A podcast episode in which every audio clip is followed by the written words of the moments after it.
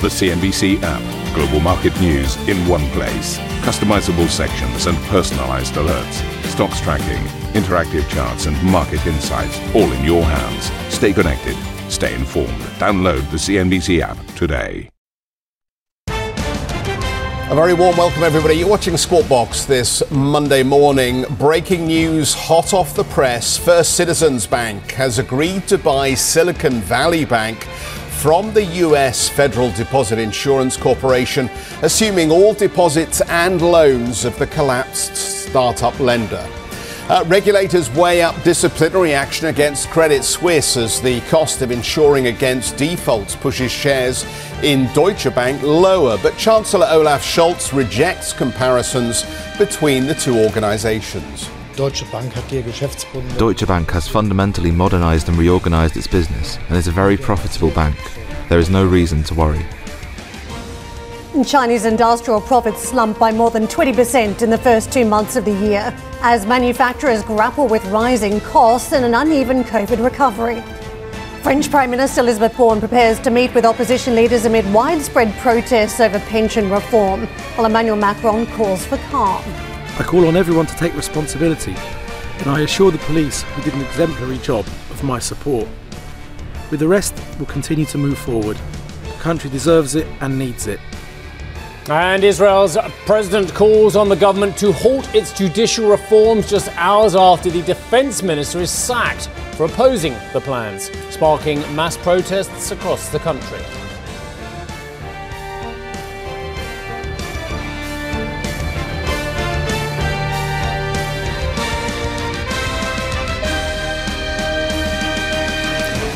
So, a very warm welcome, everybody, to Squawk Box. And as I say, just literally as we were about to come to air, this news began to cross the wires. There is a deal for SVB. First Citizens Bank has brokered the purchase agreement for Silicon Valley Bank with the FDIC, assuming all deposits and loans. 17 former SVB branches will open under the First Citizens name from today, and depositors with SVB will automatically become depositors with First Citizens. I think it's worth just um, combing through the release here because there's a lot more information I think um, is material to the market and important for the market to understand. So the transaction includes the buying of about $72 billion of Silicon Valley Bridge Bank. Uh, National Association's assets at a discount of uh, 16.5 billion. Um, 90 billion in securities and other assets will remain in the receivership for disposition by the FDIC. So that 90 billion then will be dispersed by the FDIC to the appropriate owners. Depositors of Silicon Valley Bank or Bridge Bank, uh, the National Association, will automatically become depositors of First Citizens Bank and Trust Company. Ultimately, the um, FDIC sees the cost of this uh, transaction to be approximately uh, 20 billion dollars. So the cost of the failure of Silicon Valley Bank to its deposit insurance fund uh, will be approximately 20 billion dollars. And so it goes on. The exact cost to the FDIC will be determined when the FDIC terminates the receivership here. So there are still plenty of moving parts as far as this story is concerned, but ultimately, I think what will be key will this announcement this morning, which obviously has been timed to come well ahead of the market open here in Europe, market, yeah. will it begin to stabilize nervousness uh, around um, the banking sector globally? Um, well, Yes and no. Good morning to you both. Nice Good to morning. see you. Looking resplendent, and you are as well, Karen. Um, but, but, but seriously, why, why should it?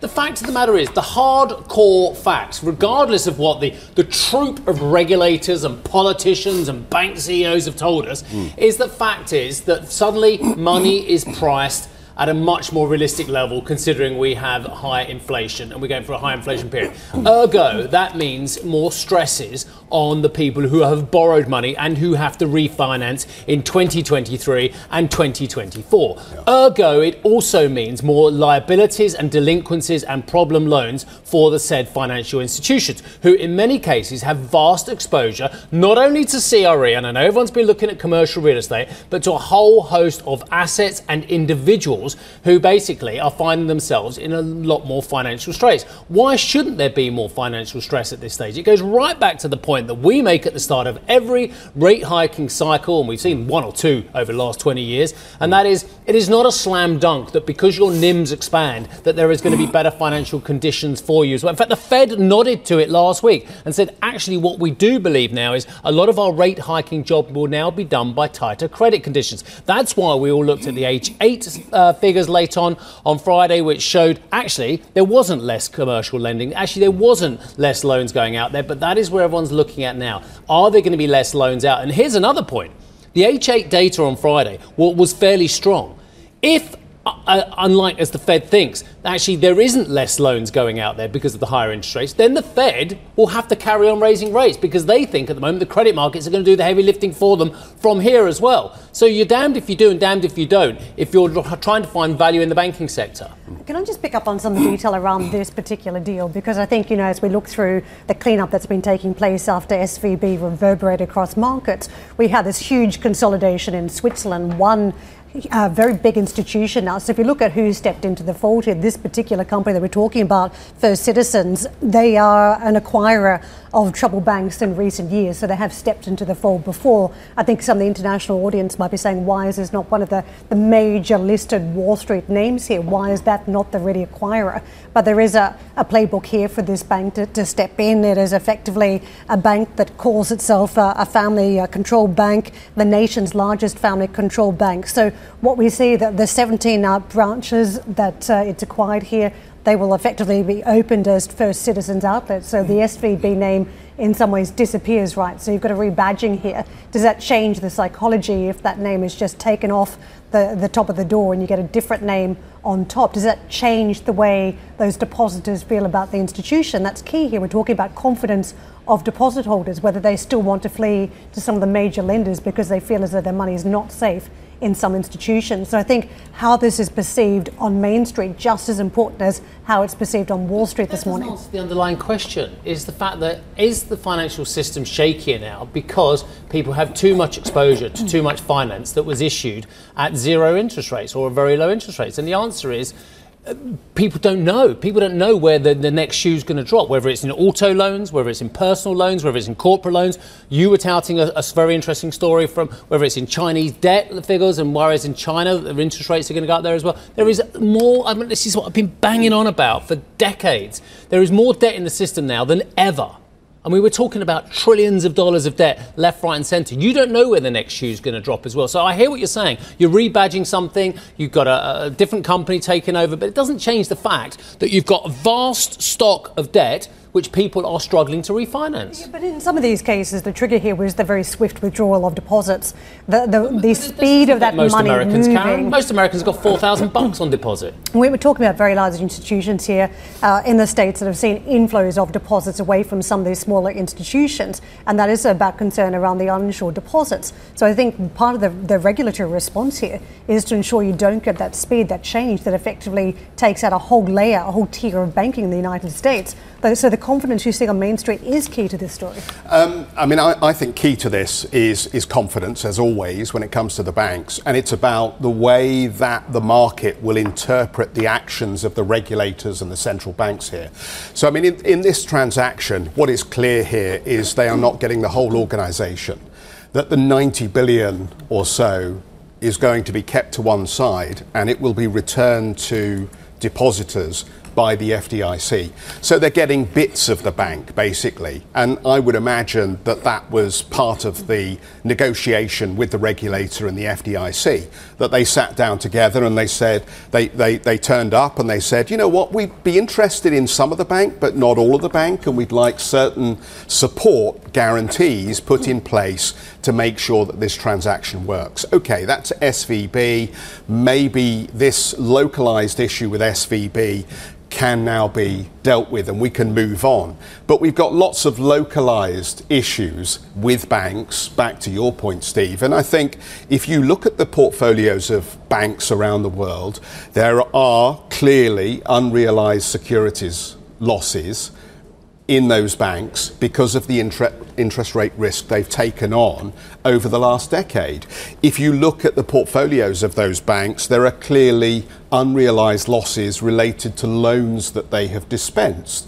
Regardless of which sector of the economy, we know that there will be pain and there will be need to adjust valuations, and some of those loans will not be made whole ultimately. So those sit on the books as well. Now, offsetting that, as Man GLG point out in one of their recent reports on this sector, is the deposit base. And the deposit base sits there as an offset to those unrealized losses. But to your point, if those deposits start to leave very rapidly, then very quickly that seesaw becomes unbalanced, and that's where you've got a problem, and that's where the regulators need to get involved. That's why you need confidence to be maintained in the system. Otherwise, people do start moving out of smaller institutions and into larger ones, which is what we saw. CNBC.com has a great piece on this on the website, so go and have a look at that. But what we understand here is there are potentially a lot of problems in the banking system, regardless of the fact that we were told after 2008 we would never be in a situation again where there were banks that were too big to fail, that couldn't be wound down by their domestic regulators, and couldn't be managed into decline. And what we're seeing here is a real test of the authorities' ability to uphold that promise, because these banks have been consistently tested over and over again through the stress testing framework. The question is is that system now fit for purpose? Will it work? Or ultimately, are we going to see the kind of distress in the banking sector once again that breaks up that 08 and, consensus? And guess what? Um, just just a, a nod to the price action on Friday in European banks. This ain't a great shock to a lot of people. As although everyone got excited about the 14% down in Deutsche, oh my goodness me, it's irrational, says Scholz. It's irrational, says Herr, uh, Christian Sewing. It's irrational, says everybody. But the fact of the matter is, the market's been aware of this for donkeys. Why do you think? Why do you think that Deutsche Bank trades at 0.3 price to book? Because the market has had questions about the book value of the assets at Deutsche and other banks, not just Deutsche, but Deutsche is a, a notable one because it stayed stunningly low despite the reorganization from Herr Sewing, despite the, the best profitability since the financial crisis. The market has stubbornly priced this one at between 0.27 and 0.35 price to book for years. Now, if you thought this bank had solved all its problems, it wouldn't be trading at 0.3 price to book, i.e., the price that the market has given it compared to the book value. It's funny, there's been a lot of discussion over the weekend that this is not the same as the financial crisis, but there are hallmarks that are very similar to the European debt crisis. I mean, we were talking about the blowout and the cost to CDSs to, to ensure against default. I mean, when were you flying to Germany, all those trips you made to Deutsche yeah, Bank back in the day, right? Yeah. That was what, just pre COVID, so a number of years for the bank to try yes. and turn itself around, arguably a slightly different timeline to Credit Suisse because the problems that cropped up back in the day have had a number of years now to try and fix themselves thanks to a different strategy. Credit Suisse was in a situation where it had just come up with its strategy trying to exit certain risky parts of the portfolio, and then we have this particular situation that's hit you've got to ask the question if this were a number of years back and Deutsche Bank had just unveiled a strategy, would it be facing a difficult position today? We, um, we're going to circle back to this story all the way through the programme, inevitably, because the news has just broken and we're trying to figure out what the market reaction to it is going to be. And as, as you point out, you know, the reality is that all banking crises are different in their genesis, but effectively they're all the same because it's about organisations that have got above their or, or, have gone over their skis in terms of taking on too much risk for changing circumstances.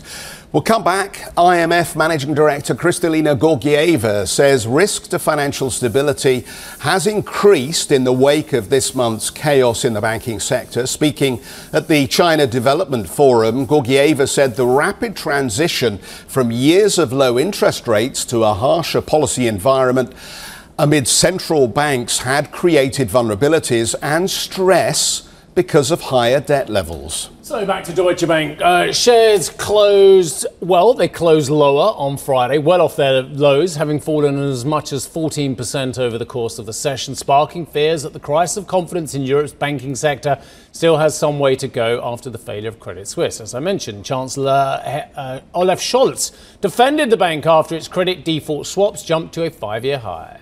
Deutsche Bank Deutsche Bank has fundamentally modernized and reorganized its business and is a very profitable bank. There is no reason to worry. The European Union and the Eurozone are quite ahead when it comes to having clear rules, and these clear rules are also the basis for the very clear assumption that the European banking and financial sector is stable. Swiss regulator FINMA said it could take disciplinary action against Credit Suisse, citing a quote cultural problem that translated into a lack of accountability as a key driver behind the lender's collapse. Speaking to a newspaper on Sunday, President Marlene Amstad defended the Swiss government's decision to write down $17 billion worth of AT1 debt and said that the group is not a law enforcement agency. The crisis in the banking sector has increased the chance of a US recession, according to the Minneapolis Fed President Neel Kashkari, who says it is unclear how much the stress in the sector could contribute to a wider credit crunch. But he added deposit outflows have slowed, with some confidence restored among regional banks. So, where's the money going? Well, apparently, the trouble in the banking sector has spurred a flight to safety in mega cap tech stocks, with shares in the five largest American companies such as, uh, up as much as 12% since March the 8th, when cracks first started to appear in Silicon Valley Bank. Do you buy into that one? Um, well, buy into it because it's a market fact, but th- this is But a sector which has laid off more people than most other sectors in the US economy. this is a sector which we were told there were concerns about the growth drivers going forward, including your very uh, pertinent point about AWS laying off as well, which is one of the longer term cloud drivers over at Amazon. So I buy into it because it's a fact. But here we are on the US markets on Friday, small gains, and, and it's kind of like, well, are we in a wait and see mode? Really because yes the markets for the week were higher. We saw 1.2% on the Dow for the week 1.4% on the S&P 1.7% higher uh, for the Nasdaq as well. But is there conviction in either direction at the moment I'm not convinced there is. I think that the Fed last week laid out the challenges. Well, we may not be raising rates so much anymore because we think that the credit markets are going to do the job for us. But what happens if the credit markets don't do the job for them? Do rate hikes have to be made? Because, as I say, the H8 data later on on Friday showed no sign really uh, of the kind of uh, withdrawal of liquidity that the Fed was uh, giving a nod to. But even if the credit markets do tighten, is that necessarily a good thing because we're not seeing rate hikes? Uh, not really, because the available liquidity to the US economy uh, is going to be diminishing, isn't it? So you're not in a great place between a, a, rock and a hard place potentially in either direction. But what did Treasuries do? We can have a quick look at Treasuries for the week. 10 year yield uh, trading at 3.4%, 3.389% there. The two year also having uh, a 3.8 handle, 3.82. Uh, dollar crosses with a dollar last week lost 0.6 of a percent. It did rally on Friday, rallied uh, 0.6 of 1%. That was a, a solid rally there. But the pound trading 122, euro dollar 107.63 dollar yen 130.79 and dollar yuan 6.88 uh, and uh, some of the other commodities uh, oil last week rallied 2.8% for brent 3.8% for wti but again, you know, a lot of debate stateside about, well, are they or aren't they? Are they going to be uh, filling up the SPR below 70 bucks? And Jennifer Granholm, the um, energy secretary, didn't seem to be in a hurry, did she? So uh, no clues there. But uh, 75 bucks is where Brent is currently trading. Uh, and spot gold having given back a little bit of ground but been a beneficiary of the turmoil in other markets, uh, $1,972 per troy ounce. So, what are the Asian indices doing so far today? we have a mixed bunch with uh, green on the screen for the Nikkei, but declines on the Hang Seng. A lot of data out of China. We can come to that later on. Nine tenths of 1% lower for the Shanghai Composite. Karen. Coming up on the show, the IMF calls China one of the green shoots of the global recovery as industrial profits plunge. We'll break it down after the break. And for more on First Citizens Bank's purchase of Silicon Valley Bank, as well as the latest market action, check out the Squawk Box podcast. We'll be right back, everybody.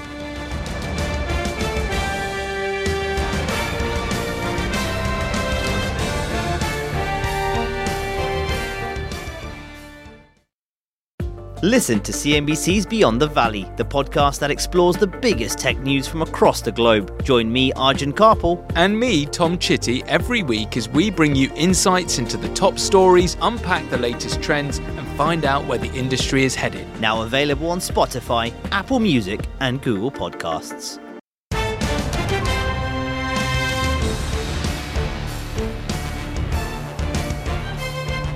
Uncertainties are exceptionally high, including because of the risks of geo-economic fragmentation, which could mean a world split into rival economic blocs. A dangerous division that would leave everyone poorer and less secure. IMF Managing Director Kristalina Georgieva there speaking at the China Development Forum in Beijing over the weekend. Georgieva described China as one of the green shoots in the global economy, saying its rebound is important for the world. She also said China would account for around one third of global growth this year and urged Beijing to boost consumption. Chinese industrial profits slumped in the first two months of the year as a COVID hangover lingers over the country's factories. Profits were down almost 23 percent adding to a 4% fall for the whole of 2022. Let's get out to Sam for more. Sam, the market has been looking for this bounce back post COVID, the reopening theme from the mainland market, but it's not evident just yet.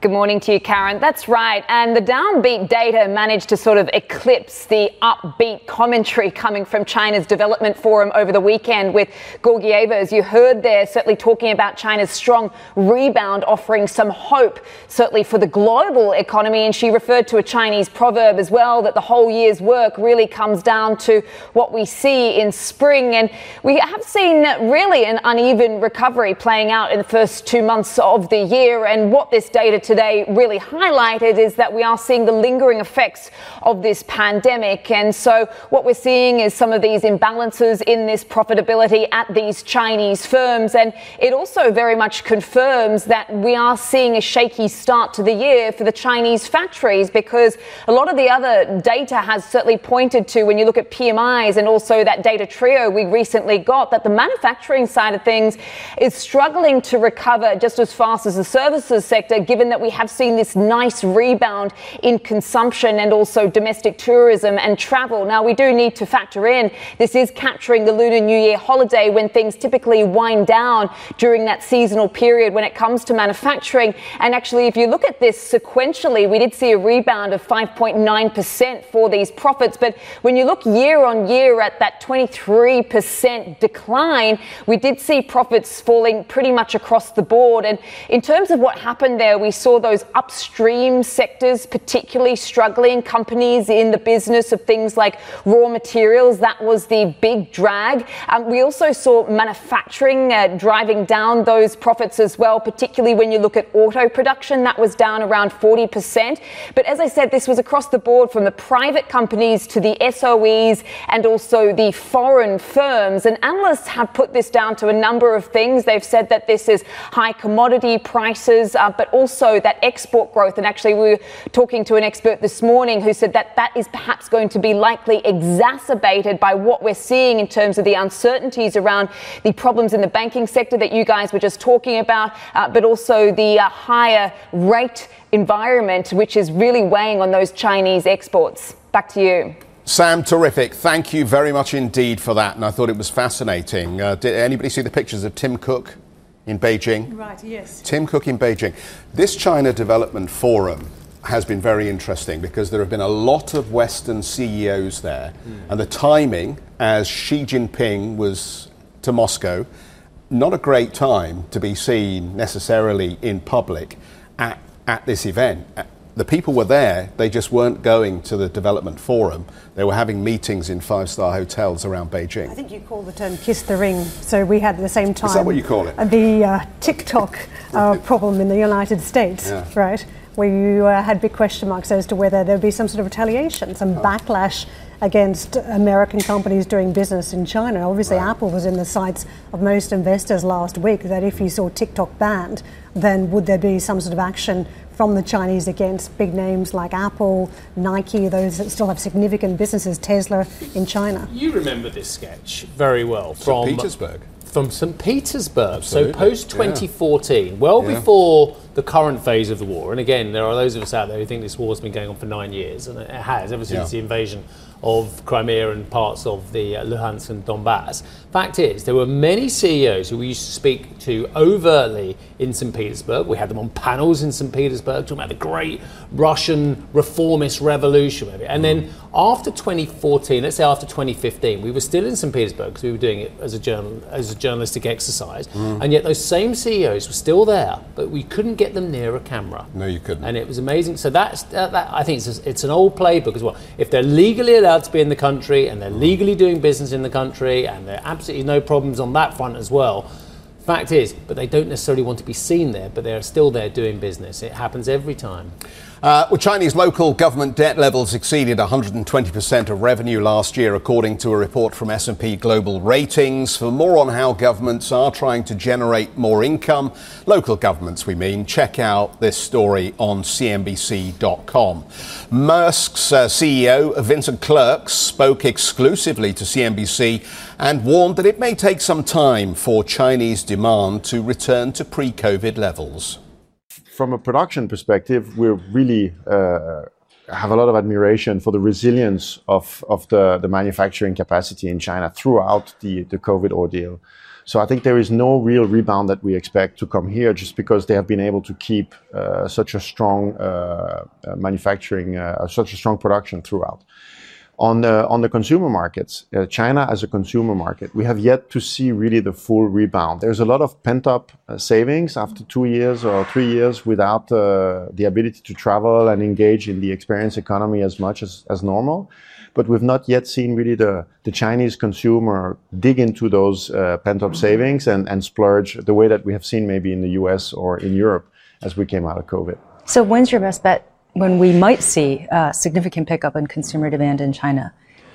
I think it's going to come gradually. Uh, this is still a very new phenomena after a long uh, period of, uh, of isolation. So, so people are finding their groove and finding their, their new habits in this new life uh, slowly. So we expect also here in the second part of the year to see an improvement uh, of, of the, the, the economy, the, the general consumer sentiment in, uh, in China.